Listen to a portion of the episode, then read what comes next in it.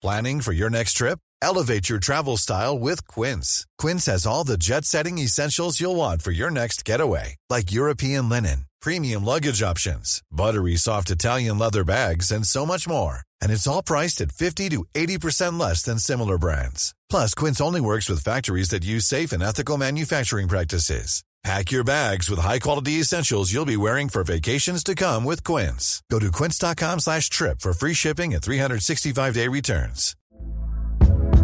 Hey there, it's Michelle Norris. I'm host of a podcast called Your Mama's Kitchen. When I travel, I'm usually looking for a way to find a taste of home when I'm not at home. And one of the things I love to do when I am at home is entertain. And Airbnb allows me to do that. When I was in California recently, I rented a house that had a great kitchen. And when we were sitting around the table, we're all thinking, we're in someone else's house. Someone could be in all of our homes as well.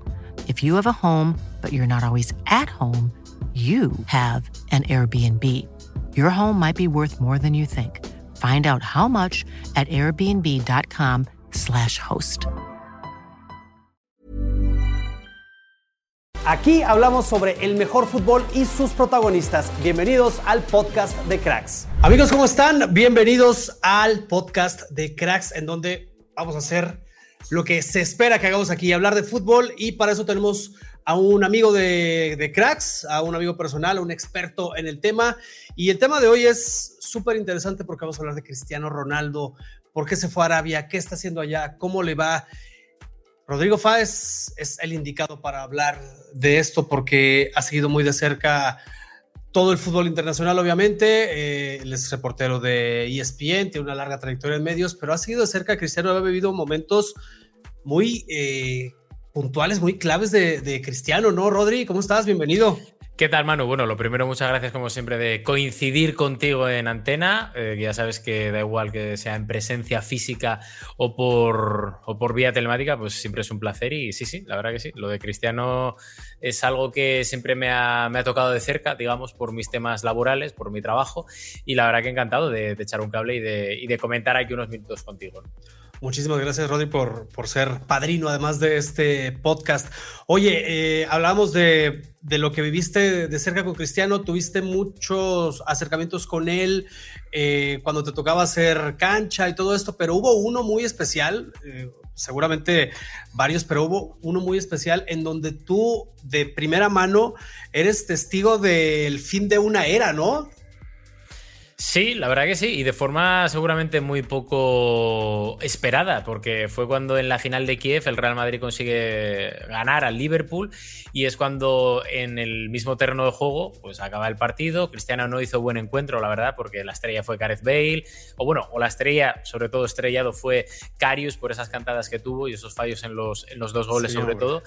Um, pues es cuando me, en una entrevista que tengo justo con él, ya te digo, con todo el mundo celebrando, con el Real Madrid levantando la copa, dando la vuelta de honor, es cuando él dice que, que eso, que, que, ha sido muy bonito jugar en el Real Madrid y nos pilla a todos con el pie cambiado porque, claro, no te lo esperas. Y, y, sobre todo, después de un día que a nivel periodístico fue interesante porque a mí me habían dicho que iba a decir algo, pero yo pensaba que lo que nos iba a decir era que, que iba a renovar por el Real Madrid porque había tenido aquel año tres entrevistas con él y las tres le, le había preguntado lo mismo, ¿no? De qué tal estás, vas a renovar, vas a quedarte en el Madrid, te vas a retirar. Y cuando alguien de su entorno me dijo que quería hablar conmigo después del partido, pues llegué yo, ya está, va a renovar. Pero claro, no me esperaba que, dijera aquello, que, yo creo que fue la última vez que como jugador del Real Madrid dijo, algo, ¿no? O sea, más allá de lo que luego puso en redes sociales, pero, pero a nivel mediático fue, fue esa entrevista, ¿no?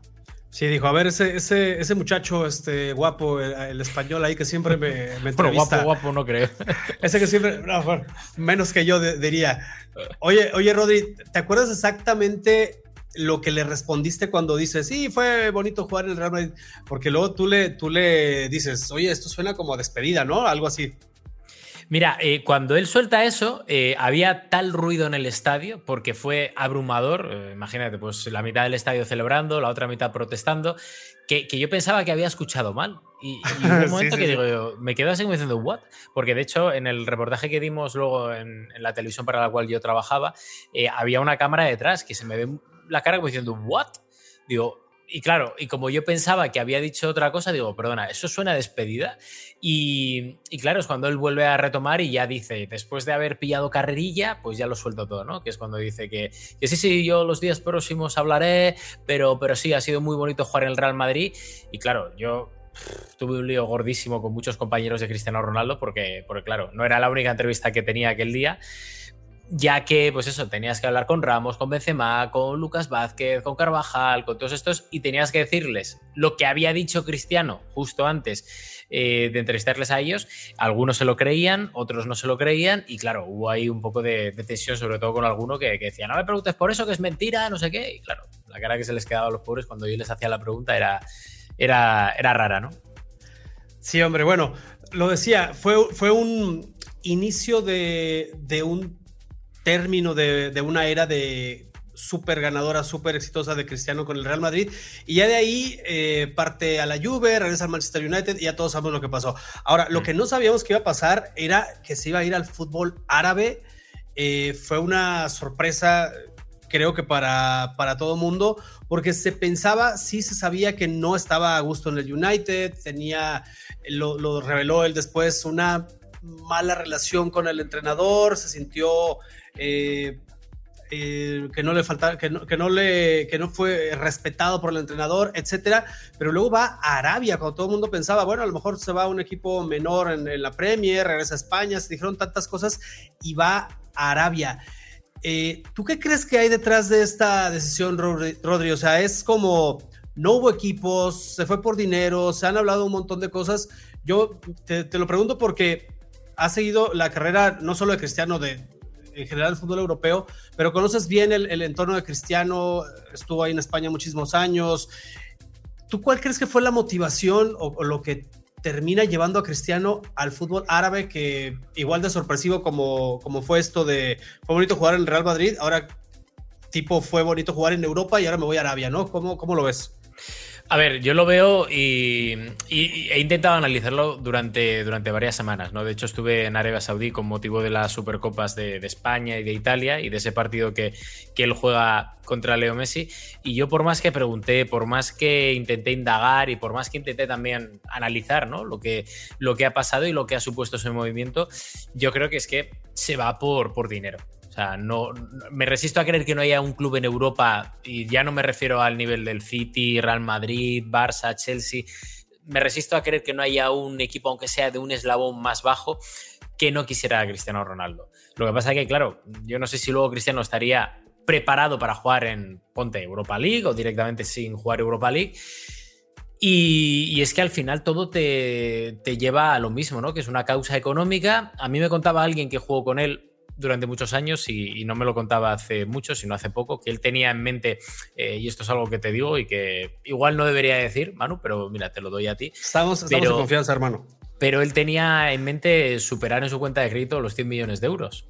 O sea, eh, abrir la aplicación del banco y tener aquí más de 100 millones de euros, que yo creo que ya lo había logrado antes de este pase al Nasar.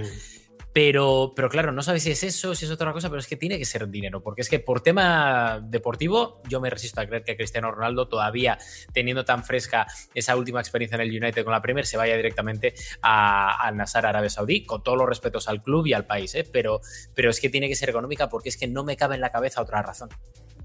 Además, eh, Rodrigo, o sea, yo creo que mucha gente eh, se le olvida que apenas unos meses atrás Cristiano estaba salvando al United en la Champions, en la liga, tuvo una buena temporada personal porque terminó ahí arriba en los goleadores de, Premier. Acuérdate todos esos goles de último minuto que, metió, este, o sea, le estaba yendo bien. Luego comienza esta temporada con un entrenador nuevo que se molesta, dicen, porque llegó tarde a la, pretemporada. Pasó lo de su asunto familiar, la muerte de uno de los hijos que esperaba, que es un tema súper fuerte. Eh, Cristiano, según cuentan y según se dice, quiere eh, pasar página rápido, eh, tomar fortaleza, volver al fútbol, que es lo que le gusta, lo que le apasiona pero a mí me parece, yo lo comenté alguna vez en, un tweet que tuvo mucha repercusión, que le pegó eso mentalmente, pero, pero fuerte, y no pudo sobreponerse eh, al 100%. Tiene una temporada difícil, eh, como muchos futbolistas tienen temporadas difíciles, obviamente uno está acostumbrado a que Cristiano, Messi y otros jugadores entreguen temporadas buenas, regulares, con goles. Esto eh, le estaba yendo muy mal, no jugaba, se le veía en la banca, molesto. Eh, pasaron, ¿te acuerdas estos, estos episodios donde todavía no terminaba el partido, se iba, mm. cosas así que no se le habían visto antes, se, se le veía muy, muy tenso, muy molesto. Y luego obviamente todo el mundo dice, bueno, se va a cambiar de equipo, ¿no? Va a buscar salir, eh, pero te imaginabas otra cosa y va, termina yendo al, fútbol de Arabia. Y obviamente lo que dices, Rodrigo, o sea, yo estoy contigo, es que cómo puedes pensar que es un tema deportivo, que es un tema, como él lo, lo llegó a decir, de retos personales, cuando estás viendo lo que le ofrecen y cuando sabe uno en qué sitio está colocado el fútbol árabe, ¿no? Es que, a ver, eh, yo siempre me había imaginado una salida de Cristiano Ronaldo, pues eso. Eh, lo del Chelsea era para mí la salida más natural porque, porque sé que hubo mucho interés durante el, verano del nuevo dueño del Chelsea, pero bueno, como Tuchel se negó en banda, eh, se tuvo que se tuvo que cambiar toda la estrategia, ¿no? Pero, pero si no puede ser el Chelsea o un Atlético de Madrid, que también sonó durante todo el mercado de, de, verano, pues yo me imaginaba una aventura distinta, pues el Nápoles o un paso por el Milan o por el Inter, pero, pero, claro, es que dar el paso directamente a Arabia me parece tan drástico y sobre todo porque hay muchos, muchos eh, países que, pueden tener ligas interesantes, pero Cristiano, ahí yo creo que antepone un poco el tema del dinero a, lo que es de verdad el, aspecto de los retos. Es decir, eh, imagínate una aventura bonita de, Cristiano en México, que es una liga distinta, donde por cierto pagan bastante bien, eh, o en una liga como puede ser la alemana, no sé, algo así aunque sea un equipo de segunda línea, pero ese tipo de aventuras que puede ser también un puente hasta, hasta Arabia Saudí, yo sí que me lo hubiera imaginado, pero tan drástico de estar triunfando, porque al final fue de los más importantes el año pasado en la Premier League, a de repente irte al Nasar, que es desaparecer directamente del ámbito futbolístico internacional, eh, es que solo hay un motivo económico, ¿no? Porque, porque, insisto, yo estuve allí, yo estuve en Arabia y Arabia es un país que que, tiene muchas cosas, pero fútbol y tradición futbolística de aquella parte del mundo tiene algo. Pero respecto a lo que puede ser Inglaterra, España, eh, Latinoamérica, etcétera, no tiene nada. Y claro, incluso el ritmo de vida de allí me parece tan raro para Cristiano Ronaldo porque cada vez que agarras el coche son 70 eh, minutos de ida y de vuelta mínimo de atasco. Eh, este hombre tendrá que moverse en helicóptero porque no le veo yo ahí tragándose ese tipo de, atascos, ¿no? No sé, es que me parece todo tan random, tan extraño que, no acabo de entenderlo, la verdad. Oye, Rodri, eh, ahora, ahora que mencionas tu experiencia ya por, por Arabia, eh, se dijo también en las últimas horas, antes de, antes de entrar a esto, se dijo también en las últimas horas que se había peleado con, Jorge Méndez, mm. que tuvo ahí una discusión y que incluso ya no están trabajando juntos porque le había pedido colocarlo en el Bayern o en algún otro equipo top y que esto pues evidentemente no se dio y que provocó la separación de, los portugueses, ¿no? Y ahora se, mueve a Arabia. Tú ahora que estabas allá, que, tuviste la oportunidad de, checar todo este ambiente del fútbol de primera mano, ¿se supo algo de Jorge Méndez? ¿Se, vio por ahí? Porque ya sabes que siempre anda, andaban juntos, a Jorge Méndez le gusta pues eh, placearse, como se dice acá en, los, en, el tema político, ¿no? O sea, que lo vean y, todo esto. ¿Tú supiste algo de, eso que te tocó de primera mano verlo?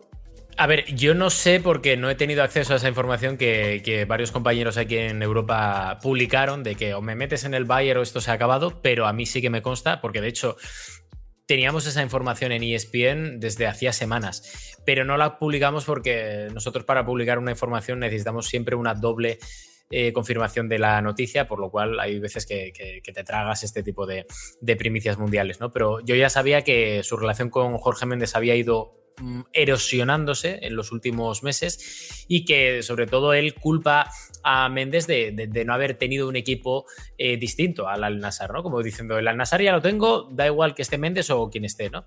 Y sí que sé que hubo mucho, mucho conflicto porque, insisto, él pensaba que estaba para otro tipo de, equipos y que si no está pues en un Bayern Múnich o en un Chelsea es por culpa de, su representante que él interpreta que ya no es el el ojo, el ojito derecho, ¿no? del super agente Méndez. Entonces, a mí me consta también, por lo que me contaron en Arabia Saudí, desde el propio club, insisto, que que Jorge Méndez no está en los papeles del contrato y que al final lo firma otra persona, seguramente muy cerca de Méndez, pero que como él eh, tuvo ese problema con, Cristiano, pues no aparece en esos contratos. Entonces es, es, un poco lo que te confirma que, que hubo una mala relación o un mal final de relación, que luego al final se arreglarán otra vez, porque no es la primera vez que, ocurre, ¿no? Pero, pero sí que es cierto que eso pasó. Bueno, pues ahí estadio también es una, es una de las razones eh, fuertes ahora que van surgiendo agentes con, con más poder, ¿no? Con, con, más margen de movimiento y que traen evidentemente también jugadores más atractivos en, en este momento y que pueden eh, ofrecer mejores cosas a los clubes y pedir mejores cosas a los clubes también y que ya no es el caso de, Cristiano Ronaldo que se complicó un montón. Ahora, eh, Rodri, estuviste ahí en, en Arabia. ¿Cómo es Arabia? Ahora, lo, decías y, yo, lo, yo lo sentí así, exactamente como lo dijiste, que Cristiano había desaparecido con esa decisión del, plano internacional, del plano eh, top, ¿no? De, la élite del fútbol. Es así, o sea, es, es así. Yo sé que hay mucha gente que, le gusta mucho Cristiano, que es muy fan de Cristiano, pero hay que reconocerlo, o sea, te vas a, te vas a Arabia, él mismo lo dijo, Rodri, o sea, él mismo lo dijo en algún momento, ¿te acuerdas cuando hablaba de, de Xavi, de Iniesta? O mm. sea, yo estoy aquí, ellos a, mi edad ya estaban en Japón, en, en, Qatar, o sea, le está pasando lo mismo a Cristiano, ojo, con la diferencia de que es el jugador mejor pagado del mundo, pero que, que es, una gran diferencia, pero bueno, está allá y desapareció de este terreno élite del, del, fútbol. ¿Cómo es Arabia, Rodri? ¿Cómo, cómo, ¿Cómo es vivir allá? ¿Cómo es el fútbol allá? ¿Cómo percibiste tú a la gente? ¿Es tan apasionada del fútbol o, o no tanto? ¿Cómo, ¿Cómo lo viste? A ver, hay tradición o más tradición futbolística que, en otros sitios. Por ejemplo, hay más tradición que tú y yo estuvimos en Qatar que, en Qatar. Entonces, eso, eso, es algo que es importante. Eh, hay mucho y muy buen trabajo futbolístico de, las bases, que luego se ve reflejado en lo que pasa en, el, en la selección mayor, por lo cual a lo que me refiero es que no es casualidad que Arabia Saudí hiciera tan gran partido con, contra Argentina cuando, cuando palmó Argentina, ¿no? En esa fase de grupos. Pero luego lo que es la vida allí es distinto, porque es un, es un país enorme, eh, puesto en medio del desierto. Riyadh, que es donde va a vivir Cristiano Ronaldo y donde yo estuve, es una capital que tiene 8 millones de personas, pero que luego es un caos tremendo, caos de tráfico. Eh, tiene partes, la mayoría, muy auténticas, muy humildes, eh, que están muy, muy, muy descuidadas y luego tiene una parte pequeña, que obviamente son pertenecientes a las minorías, eh, que tiene un lujo artificial basado en centros comerciales occidentales, que tiene un parque o un centro comercial que tiene hasta teleféricos, imagínate lo grande que puede ser. Mm, y ahí es donde yo te digo, ¿no? Que me resulta muy extraño que Cristiano Ronaldo vaya a aguantar dos años allí, porque es que durante el año y, en el día a día de las semanas, o estás en casa y entrenando y poco más, o mucho, mucho con, que, con lo que entretenerte poco, porque atracciones turísticas, yo estuve dos semanas allí y es que no hay mucho. Está el desierto, pero que una vez que vas ya lo has visto todo, porque es todo igual, hay mucha arena y poco, y poco mar, y, y ya está, es que no hay mucho más, tío. O sea, me sorprendió eh, muchísimo que en ese aspecto Qatar estuviera más avanzado que o fuera más manejable que la propia Arabia Saudí, que son los que en teoría tienen más pasta, ¿no? Pero al final es lo que hay, tío. y las instalaciones incluso de los estadios, eh, tienen un montón de estadios, pero no son las instalaciones de Qatar, no están tan modernizadas ni avanzadas. Ah, no sé, es un tanto extraño lo que, lo que me pude encontrar ahí, ¿no? Sí, bueno, la verdad es que inimaginable esto hace, hace unos meses, eh, Cristiano en Arabia vistiendo este uniforme, en esta ciudad, en este equipo, o sea, eh, hay mucha gente que, se rehúsa todavía y que dice, no, no, es que va a volver, es que te acuerdas cuando se habló, por ejemplo, de, es que hay una cláusula en su contrato para que vaya al, al Newcastle para jugar la Champions y todo esto, o sea, algo, algo rarísimo. Luego la familia también, o sea, se lleva la familia, el, junior que estaba en las básicas del, United, ahora está en la academia del, Al Nazar, o sea, todo, todo muy extraño. Hace también muy poco dijo el entrenador del, equipo de Al Nazar, Cristiano eh, va a regresar seguramente a Europa. ¿Crees que lo decía eh, con algún conocimiento de causa? Eh, eh, pensando en esto que dices de no hay mucho que hacer aquí, se va a aburrir, no creo que dure tanto tiempo. Eh, ¿Cómo viste esa declaración? A ver, igual, yo qué sé, se retira en el Sporting de Portugal. Puede ser. ¿Por qué no volver a Lisboa otra vez, que es donde él empezó a, despuntar como jugador profesional y, cerrar una bonita etapa de esa forma, cobrando lo justo y, como digo yo, los gastos y poco más? Sería bonito, la verdad, pero, pero a mí se me antoja un poco extraño porque es muy raro el caso de gente que va a ese tipo de países y vuelve al máximo nivel europeo. Eh, yo entiendo lo que dice Rudy García porque porque tienes que echarle un capote eh, de cara también a la opinión pública internacional, más allá de lo que pueda pasar en Arabia. Pero tú lo, ves, o sea, los jugadores allí eh, son competitivos y son profesionales, pero digamos que el ritmo de competición no es el de Europa, eh, no entran igual que entraban en Europa. Digamos que un jugador europeo cada vez que va para allá se relaja. Y no lo digo en el mal sentido, sino por culpa del entorno también y de la exigencia de cada, de cada club, pero el nivel es muy bajo y los que suben ahí el nivel son los extranjeros y si en Europa dan el 100 allí con dar el 30 o el 40% les basta. Entonces, claro, ya depende de cada uno, del hambre que tengan y sobre todo de las metas y expectativas que se pongan para, para intentar volver, pero es que es muy complicado porque, insisto, Igual hay algunos, no digo que no, pero a mí me resisto a pensar que Cristiano haya sacrificado dos años de su carrera cuando ya estaba todavía para el máximo nivel europeo, aunque saliendo, eh, por ir a jugar dos años en Arabia y luego volver a Europa. A ver, Rodri, tú eres cristiano y llegan y te ofrecen esa cantidad de, dinero. Tú, tú, tú, o sea, ¿qué haces? Este, dices, no, no, gracias, déjame buscar otro equipo acá, o dices, ah, este, como, como el padrino, ¿no? Una oferta que no puede rechazar. ¿Qué, haces tú? Este, uno como aficionado romántico, yo creo que dices, no, no, no, no, yo me quedo en Europa y quiero incrementar mi número de goles en Champions, busco un equipo, aunque sea el más eh, modesto, pero que esté en Champions. ¿Qué haces? Porque también hay gente que dice, los jugadores tienen que asegurar su futuro y tal, pero oye, Cristiano, yo creo que ya había asegurado unos cinco futuros antes de esto, ¿no? Hombre, sobre todo por eso. A ver, si yo soy el cristiano que estaba este verano en el United y veo el cambio que va a dar el United porque la apuesta fue importante y con un tío que como Ten Hag eh, que creo que además viene con ideas nuevas, frescas y precisamente hacer lo que pedía Cristiano, es decir, darle un vuelco a todo lo que pasaba en ese vestuario. Digo, pues yo me hubiera quedado y me hubiera retirado en el United. O sea, yo lo tengo clarísimo. Acabas como un señor, cuando ya no te dé la gasolina, pues pasas a un segundo rol, que es ayudar al equipo, al vestuario, a los jóvenes a crecer y ya está, te retiras, colgas las botas y te vas a tu casa o te vuelves al Sporting de Portugal. Más que nada porque yo tengo una teoría, una teoría. Y como no tengo los millones, es una teoría que puede ser completamente eh, nula, ¿vale? Pero yo, ¿vale? Imaginándonos que tengo en el banco 10 millones de euros, que no tengo ni un millón de euros, ¿vale? Pero imaginémonos que yo tengo 10 millones de euros. ¿Va a cambiar mucho mi vida si cobro 10 a si cobro 20? ¿O así cobro 100? La mía no, no cambiaría absolutamente nada. Porque yo con tener mi casita en Gijón y una en Madrid, yo de sobra, sería feliz.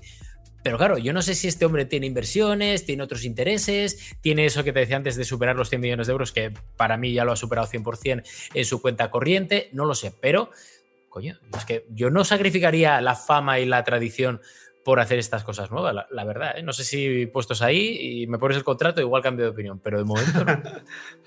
sí, no, es que eh, yo creo que le pudo mucho a Cristiano el pues el ego, el, orgullo, ¿no? Y al final, si no hay una puerta abierta en alguno de los clubes que yo estoy seguro que quería continuar su carrera en, Europa y viene luego esta esta otra opción de, dinero, de todo lo que tú dices, ¿no? A lo mejor otros intereses, inversiones, negocios, no sé, pensando ya al final de su carrera, dice, va, pues la tomo. Algo muy, muy extraño, pero sí, eh, definitivamente es un golpe muy duro para la carrera tan brillante que había construido. Incluso, ya sabes mucha gente critica su paso por la Juve. Hiring for your small business? If you're not looking for professionals on LinkedIn, you're looking in the wrong place. That's like looking for your car keys in a fish tank. LinkedIn helps you hire professionals you can't find anywhere else, even those who aren't actively searching for a new job but might be open to the perfect role. In a given month, over 70% of LinkedIn users don't even visit other leading job sites. So start looking in the right place. With LinkedIn, you can hire professionals like a professional. Post your free job on linkedin.com slash people today. Hey there, it's Michelle Norris. I'm host of a podcast called Your Mama's Kitchen. When I travel, I'm usually looking for a way to find a taste of home when I'm not at home. And one of the things I love to do when I am at home is entertain. And Airbnb allows me to do that. When I was in California recently, I rented a house that had a great kitchen. And when we were sitting around the table, we're all thinking, we're in someone else's house. Someone could be in all of our homes as well. If you have a home, but you're not always at home, you have an Airbnb. Your home might be worth more than you think. Find out how much at airbnb.com/slash host. Wow. Nice. Yeah. What you're hearing are the sounds of people everywhere putting on Bombas socks, underwear, and t-shirts made from absurdly soft materials that feel like plush clouds. Yeah, that plush. And the best part? For every item you purchase, Bombas donates another to someone facing homelessness. Bombas. Big comfort for everyone. Go to bombas.com slash ACAST and use code ACAST for 20% off your first purchase. That's bombas.com slash ACAST. Code ACAST. Eh, este regreso al United, pero no le estaba yendo mal para la edad que tiene, para la leyenda que es Cristiano, ganó cosas en, en, en la Juve, eh, va de salida, como dices, o sea, ya veremos otros jugadores que son leyenda como él también a la edad de Cristiano, a ver cómo les está yendo, pero no se esperaba esto definitivamente. Rodri, pues algo que quieras añadir para, para ya cerrar esta, esta charla. Eh, ¿Qué esperas de, Cristiano?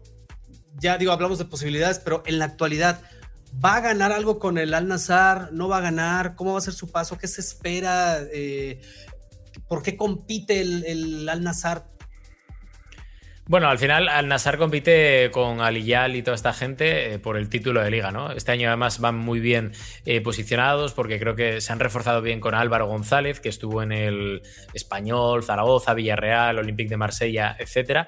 Y creo que, atrás es un, equipo que, que, al final le faltaba algo arriba. Abubakar se ha ido por culpa de Cristiano Ronaldo y mejoran un poco en gol por lo cual yo creo que la liga la ganarán y a partir de ahí veremos hasta dónde pueden llegar en la Copa Asia, que también es importante, y veremos, pero, pero sí que es cierto que al final el, lo que espero de Cristiano es que haga lo que siempre ha hecho, marcar goles, estar tranquilo, que, que alimente su cuenta corriente con un montón de sponsors abriéndose un mercado distinto como es el, el, árabe, y a partir de ahí pues, pues veremos el futuro, ¿no? Yo fíjate que lo que más tengo en mente ahora mismo es saber porque esta gente tiene dinero, y eso lo sabemos todos, y quiere invertirlo, saber si, pues, gente como Sergio Ramos, Messi sobre todo, Modric, esta gente, al final acaba también allí, o si deciden, un poco lo que te he contado yo ahora, que su trayectoria acabe en grandes equipos y olvidarse de este tipo de aventuras, la verdad.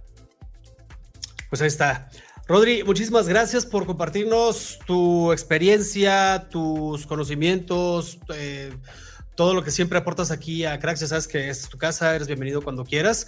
Y por cierto, acá abajo en la descripción están las redes sociales de Rodri porque está haciendo un excelente trabajo en todos lados. Rodri, yo te veo en YouTube, en, en, en TikTok, en todos lados, ¿no? Pues Manu, muchas gracias. Sabes que toda ayuda es poca y oye, yo encantado de, seguir creciendo de la mano con cracks, que lo hacéis muy bien, que ya sabéis que todo el mundo que me paraba de México, de Argentina, de Ecuador, de Bolivia, en Qatar, todo era por, por cracks. Ah, tú eres el de cracks y tal. Sí, sí, ahí estamos. y eso para mí es un orgullo haber formado parte de esta familia y formar parte de la misma, tío. Pues gracias, Rodri. Este, y pues ahí está, cracks, eh, lo que pasa con Cristiano. Obviamente queremos saber su opinión.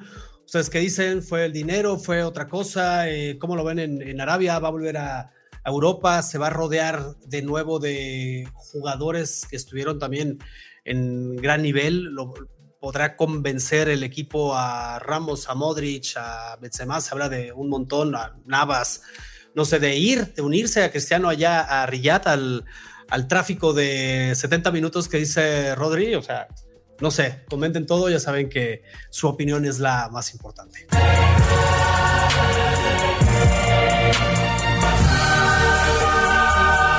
Bueno, cracks, pues ahora vamos a uno de los temas también calientitos y es que ya terminó por fin el mercado de invierno, esta otra ventana de fichajes que luego tiene la fama de no ser tan buena, pero termina sorprendiendo, ¿no, Carlos? Para eso tenemos a Carlos Reynoso, amigo, compañero del canal. ¿Cómo andas, Carlos? ¿Todo bien?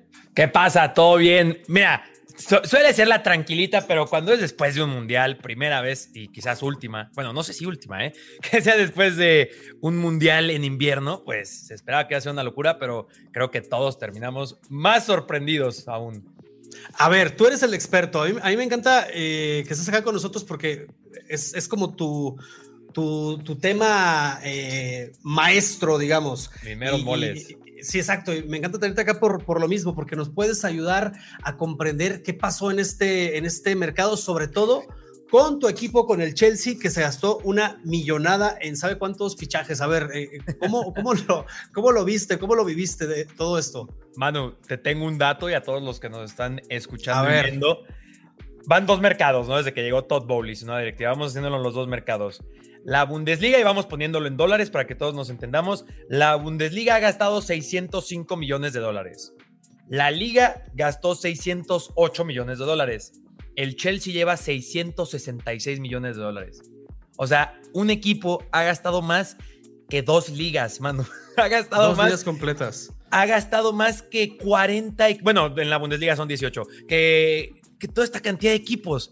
O sea, es, es, es increíble, es nunca antes visto. Si con Roman Abramovich ya decían que el Chelsea hacía muchas cosas locas en el mercado, Todd Bowley se tomó eso como un reto, ¿no? Es, increíble. van 18 fichajes, Manu, y uno más, que es Christopher Nkunku, va a llegar en verano. Además. de qué estamos hablando? O sea, es, es un plantel completo, ¿no? Prácticamente. Sí, sí, sí. A ver, mira, por ejemplo, el Nottingham Forest de la misma Premier League eh, ha, comprado más jugadores, lleva 27 jugadores, ese sí es un plantel completo. Acá es un 11, cuando menos, y la banca, ¿no? Ya no hablemos de las reservas, ya no hablemos de las reservas, que ese sí es el Nottingham Forest, pero acá sí es todo un equipo completo. O sea, si alguien tenía dudas de que el Chelsea está reestructurando, que esa es la respuesta, ¿no? El Chelsea está reestructurando. Bueno, eh, eh, o sea, demasiada reestructura, demasiado presupuesto. Oye, ¿y cómo está el aficionado del Chelsea? Porque sí, tu equipo puede comprar un montón de jugadores. Eh, ha pasado con, con, en, otros, en otros mercados que luego hay equipos, siempre hay el equipo que compra más y que es el que, a ver, este, vamos a sacar la, la chequera o la cartera como quieras. Pero luego la gente no queda como tan a gusto, ¿no? O sea, dices, ah, hubiéramos cambiado cinco por este. ¿Cómo está la gente del Chelsea después de este mercado?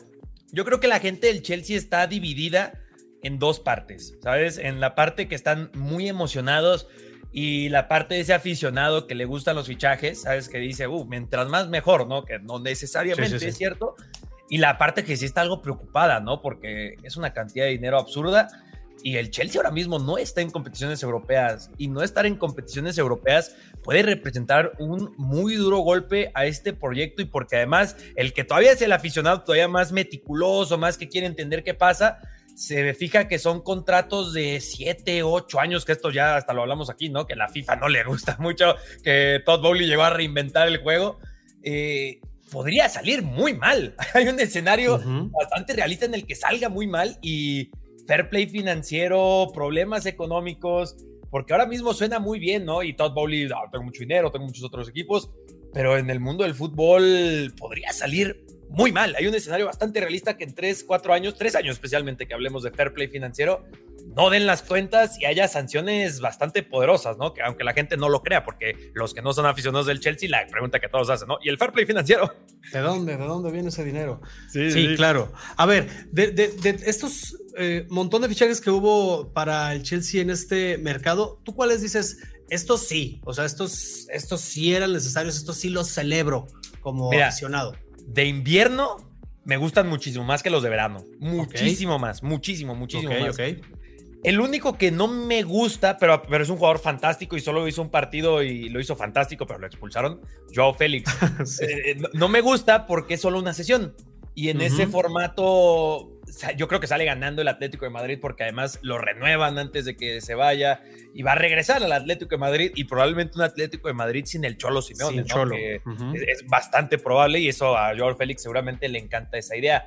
También este, este último, el Enzo Fernández, me parece asombroso. Me parece un fichaje increíble. Media Europa quería Enzo Fernández y están listos para ir por él en verano. Iba a ser una batalla de 10 esquinas por, por Enzo Fernández y por eso el Chelsea llevó tanta prisa porque dijo, es ahora Enzo Fernández, ya nos dijo que sí, eh, es uno de los mejores mediocampistas en el mundo y no solo joven, uno de los mejores mediocampistas en el mundo, cambiaste a Jorginho y llegó Enzo Fernández, o sea, e, este es el buen negocio. Sí, y los demás son muy buenos, Mudrik es fantástico, que es mucho dinero, sí, es mucho dinero Mijailo Mudrik pero es un jugador que tiene un talento descomunal. También primer partido con el Liverpool y, y, y deslumbró. Benoit Chile, creo que también es un central que muy bueno. Y ya el resto de fichajes son como más pensados al mediano largo plazo, ¿no? Datro Fofana, Andrei Santos, no son jugadores que van a ser titulares indiscutibles en el primer equipo, pero que seguramente van a salir cedidos y vamos a ver su progresión, ¿no? Ahí no creo que haya tanto impacto en el primer equipo. Así que te diría, en invierno es difícil elegir los malos fichajes del Chelsea. En verano es un poquito más fácil, ¿no? Sterling, Aubameyang, Cucurella no han salido muy bien. Sí, exacto. Oye, volviendo al tema Enzo, porque llama la atención la, cantidad y, como dices, que medio Europa lo quería. ¿Vale esta, esta cifra que pagó el Chelsea por él? Digo, ya sabes que se ha hablado, sobre todo en los últimos años, de si, o sea, si está loco el mercado, porque están pagando tantas, eh, tanto dinero por jugadores. Luego bajó con la, con la pandemia, cuando vino lo de la pandemia, los precios bajaron, pero luego otra vez, o sea, se volvieron a inflar. ¿Tú crees que un, jugador como, como Enzo, sí, campeón del mundo, sí, con experiencia ya europea y muy bueno, sobre todo y joven, vale esta cantidad de, dinero? Mira, primero, el mercado está loco. Yo creo que la mayor muestra de ello es con el tema de Mudrik. A mí no se me va a olvidar, Manu, y seguramente tú también lo recordarás. Nunca, nunca un director deportivo o figura de un equipo había salido tan abiertamente a decir si a ti Manchester United, Anthony te costó 100, pues yo digo que Mudrik también cuesta 100. Nunca se había escuchado eso. Hay muchísimas cosas pasando detrás de puertas cerradas, pero tan abiertamente y, y, que como que su evaluación sea, oye, yo creo que, que Mudrik es mejor que Anthony, pues debe costar más que Anthony, ¿no? Ya es donde dices, si vamos a evaluar así a los jugadores, estamos perdidos. Claro. estamos perdidos. Sí, sí, sí, Esa va a ser la forma en que evaluamos a los jugadores, porque yo te diría que no, o sea, no creo que Mudrik valga 100, no creo que Enzo valga 121, no creo que Moisés Caicedo valga 100 como el Arsenal, eh, perdón, el Brighton pedía por él. Pero la respuesta sencilla es, eh, si, ya, si tienes el dinero, lo, lo, pagas, ¿no? Y si eso vale para ti, pues lo pagas, ¿no? Pero, o sea, es un jugador que no lleva ni seis meses en Europa, ¿no? O sea, acaba de llegar al Benfica en el mercado de fichajes de verano y una revaluación tan brutal nunca antes se había visto. Es el jugador más caro en la historia de la Premier League, poco hablamos de eso. Es el mediocampista más caro en la historia, el argentino más caro. O sea, eh, eh, sí se, creo que se nos está yendo un poco de las manos esto del mercado de fichajes y creo que por ahí tendría que ser la, de las verdaderas preocupaciones de, la directiva, ¿sabes? De, la FIFA, de, todo el mundo, de oye, eh, se habla mucho de salvar al fútbol creo que si lo tienes que salvar es de esta disparidad tan brutal, ¿no? En donde un equipo ficha más que dos ligas. No, es una locura, es, es definitivamente una locura. Y vamos a ver, o sea, porque eh, podemos, eh, podemos juzgar en este momento, decir, como, como lo decías, Carlos, o sea, sí hubo una muy buena ventana de invierno, pero pues hay que esperar, ¿no? Porque luego yo recuerdo también de esta lista de, eh, fichajes más caros de la historia, muy pocos han funcionado, ¿no? De, esos, de esos nombres. O sea, está el caso, por ejemplo, de Dembélé, que, que es como, o sea, es, un caso rarísimo eh, que no funciona, luego sí, luego se cae, luego otra vez y así. Eh, Coutinho, eh, Mbappé, Neymar, o sea. Eden Hazard. Bueno, imagínate, o sea, es, es para, para considerar esto que dices de de, de, alguna forma regularlo o hacer algo porque esto es una locura. Te digo, y yo lo tengo muy, muy presente, con la pandemia, todo este año de pandemia se calmaron las cosas, los equipos no tenían dinero y había fichajes ahí pues muy, muy tranquilos y después así como pues ya pasó la pandemia, pues vamos ahora sí a sacar la chequera de todo lo que, lo que pudimos eh, ahorrar, pues vamos a tirarlo para afuera. Ahora, eh, esto es el caso particular del Chelsea que llamó obviamente la atención en este mercado de, de invierno. Poquito. Poquito, pero luego hay, hay otros equipos y otras ligas, obviamente, que también movieron ahí ficha. ¿Cuáles considerarías tú, Carlos, para cerrar este, este tema, que fueron los, los mejores fichajes? No tanto los más caros, sino los, los mejores. Tú que conoces perfectamente bien el, el tema. Dime tres nombres si quieres. A ver, tres. Mira, eh, me quedo aquí en la Premier League para decir Leandro Trossard al Arsenal. Ese es un fichaje que a mí me gusta muchísimo. En un precio bastante razonable, 30 millones de euros, se pagó al Brighton. Eh, un jugador que lleva ya, desde que llegó a la Premier League, eh, encajó perfectamente con Graham Potter, ahora con Roberto de Servi, y ahora va a ser entrenado por Mikel Arteta, ¿no? Yo creo que ese es un tremendo fichaje por cantidad, por Además que se estaban peleando por Mudrik, iban a pagar 100 y terminan pagando 30. Además traen a Jakub Kivior y luego traen a Jorginho. O sea, creo que fue un fichaje que le salió redondo al Arsenal. También te diría, vamos yéndonos a la liga, Memphis Depay al Atlético de Madrid. Ese, e, ese me gusta mucho. Si bien Memphis Depay no, no, no ha demostrado ser el jugador que vimos en el Olympique de Lyon o antes en el PSV Eindhoven y pareció más un poco más la versión del Manchester United, eh, creo que es un jugador que no tenía el Cholo Simeone, es un jugador que tiene bastante recorrido, mucho talento, mucha experiencia y que puede darle una, una dimensión ofensiva distinta al Atlético de Madrid y que creo que puede ser una muy buena dupla con Álvaro Morata o si lo decides utilizar inclusive por fuera, que es algo que ha, sabido hacer. Y solo que fueron dos millones, creo que le costó poco más de dos millones de euros por Memphis Depay. A mí me parece una ganga absoluta. Y otro nombre que me viene a la mente, ahora nos vamos a la Bundesliga, es Jan Sommer. Jan Sommer que llegó al Bayern Múnich. Lleva, llegó hace nueve años, casi diez años al, al Borussia Mönchengladbach. Y de esos diez años, yo creo que siete, así bajita la mano, ha sido el mejor portero de Alemania. Carlos, ¿cómo crees que está Manuel Neuer ahí? Las estadísticas hablan por sí mismas. Es la pesadilla del Bayern Múnich y, llega justamente a suplir a Manuel Neuer y lo traes por menos de 10 millones de euros. Creo que Jan Sommer ahí queda perfectamente y muchos dicen, ay, qué mal, lo va a sentar eh, eh, Neuer cuando regrese en verano. Yo no estoy tan seguro, hermano. Yo no estoy tan seguro que me lo vayan a sentar tan fácil y menos porque Neuer ya cada vez lo vemos más veces lesionado. ¿eh? Yo creo que este ya más bien es el plan del Bayern de, de, irse olvidando de Neuer, ¿no? Creo que va por ahí. Y yo creo que esos tres fichajes son los que más me gustan de esta ventana de transferencias. Me encantaría decirte uno de Italia, Manu, pero creo que Italia. No, no, no, no, digo que es, que no se me ocurre uno de Italia, Manu. Italia es la gran perdedora de la ventana de transferencias. No, no, no hizo nada en la Serie A, perdió jugadores.